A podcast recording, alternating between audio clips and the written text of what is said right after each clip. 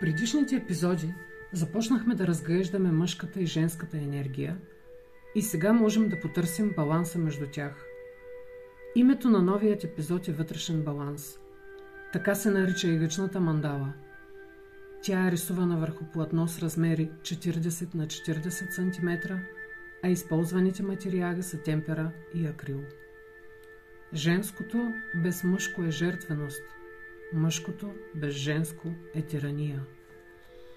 Тази мандала беше поръчана като женската енергия, но в процеса показа, че това, което търсим е баланса между женската и мъжката енергия в нас. По-точно в ясното осъзнаване на присъствието на двете начала и начинът по който те се проявяват в света. Има го едното, има го и другото. Това, което е важно да научим е как да ги разпознаваме, за да боравим правилно с тях. В една жена женското начало е водещо. Благодарение на него тя проявява света качества като мекота, приемане, лекота, хармония, грижа, непринуденост, красота, любов.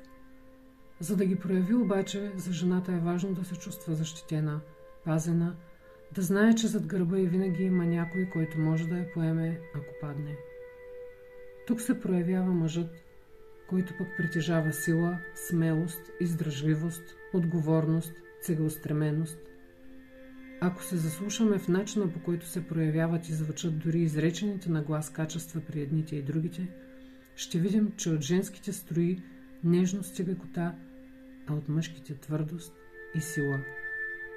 Както жената има нужда от мъж до себе си, който й помага да усига качествата си, така и мъжът има нужда от жена, благодарение на която да се почувства по-силен и желан. Така се формира зависимост, която ни кара да търсим навън отново и отново това, което ни гъпсва, за да се почувстваме цялостни, пълни и оттам щастливи.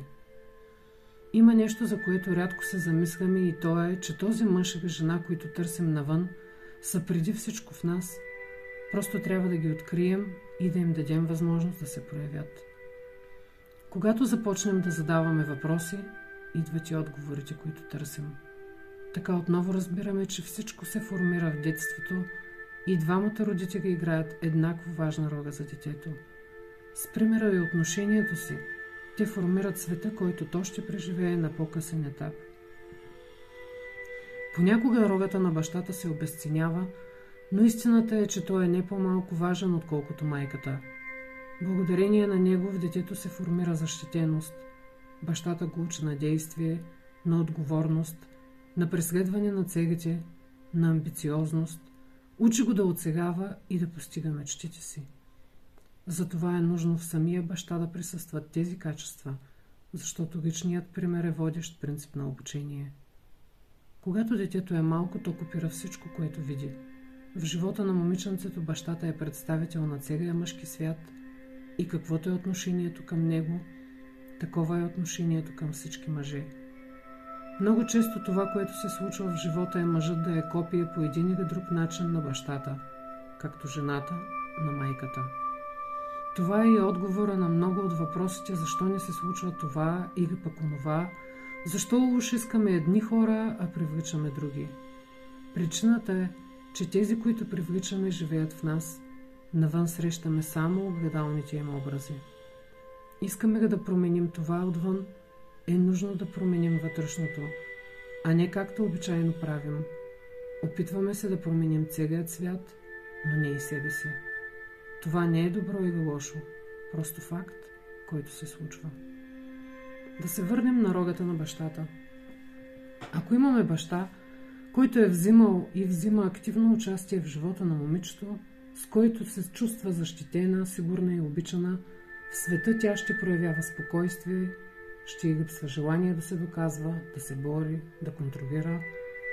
Няма да търси и изисква постоянни доказателства, че е обичана, защото го знае. Ще работи любимата си работа, ще се радва на живота и ще бъде благодарна, а в резултат животът ще й поднася още повече възможности за щастие и радост.